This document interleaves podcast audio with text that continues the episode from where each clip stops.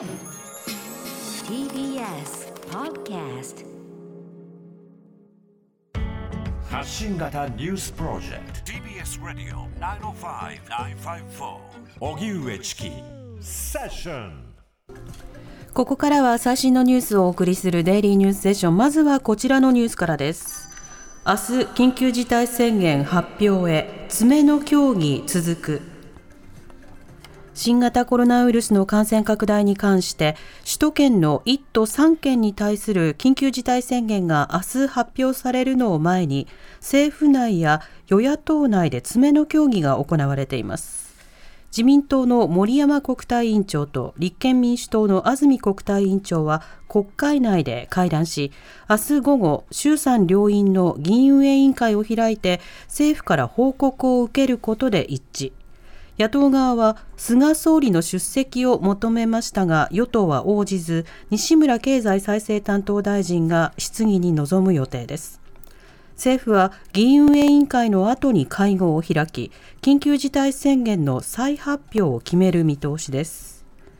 一方厚生労働省の専門家会合アドバイザリーボードが今日会合を行い脇田座長は会見で大都市圏の感染拡大が地方での感染発生にも影響していると考えられるとして緊急事態宣言の期間について1ヶ月では難しいとの認識を示しました。新型コロナウイルス東京で1591人の感染確認。東京都は今日新型コロナウイルスの感染者が1591人確認されたと発表しました。一方福岡県では陽性者の名前や住所などの情報を少なくとも数千人分が1ヶ月余りにわたってインターネットで公開されていたことが TBS の取材で分かりました。福岡県は指摘を受けてこれらのファイルを削除しましたが事実関係は確認中としています。そんな中 WHO 世界保健機関のテドロス事務局長は昨日新型コロナウイルスの起源解明に向けた中国への国際調査団が中国当局の最終許可が下りず入国が実現していないとして大変失望していると表明しました。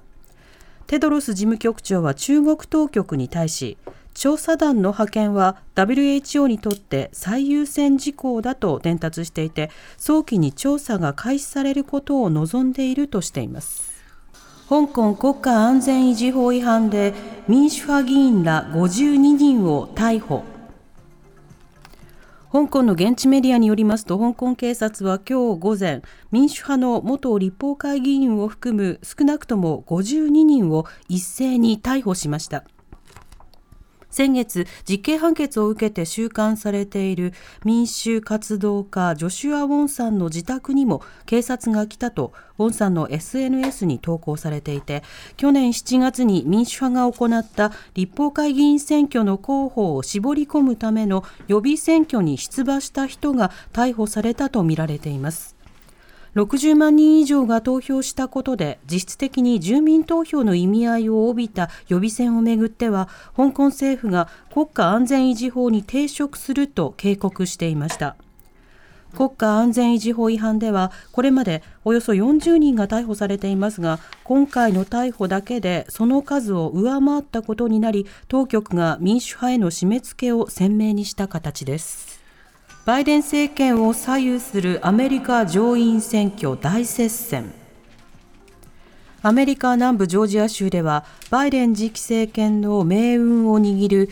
連邦議会上院2議席の決選投票が行われ大接戦の展開です。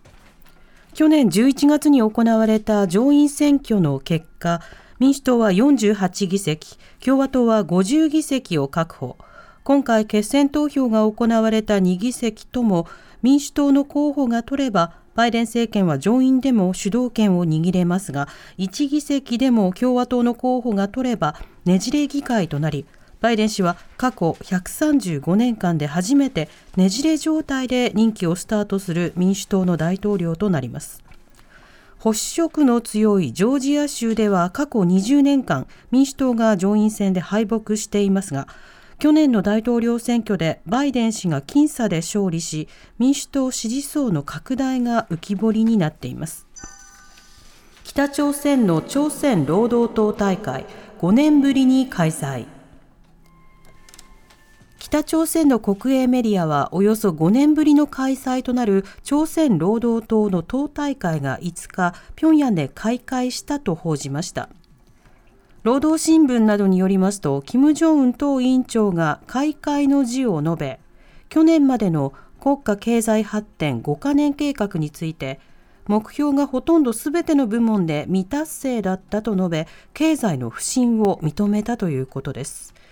一方、核・ミサイル開発を念頭に、祖国と人民の運命を守ることのできる強力な保障を手に入れたとして、経済発展に向けた土台を築いたと強調しました。党大会は数日間開催される見通しで、今月下旬にアメリカのバイデン政権が発足するのを前に、対米関係や核問題をめぐり、北朝鮮がどのような姿勢を打ち出すか注目されています。大雪の秋田横手市で自衛隊が支援活動を開始明日以降日本海側で大雪平年の4倍以上の記録的な大雪となっている秋田県横手市で今日県から要請を受けた自衛隊が支援活動を開始しましたこの冬一番の強烈な寒波の影響で日本海側では明日以降、大雪や猛吹雪の恐れがあります。また、普段雪の降らない四国や近畿などでも一時的に雪が強まる見込みで、交通機関が大幅に乱れたり、車の運転に危険を伴うこともあるため、十分な警戒が必要です。恒例の出初め式、コロナウイルスの影響で初の無観客で開催。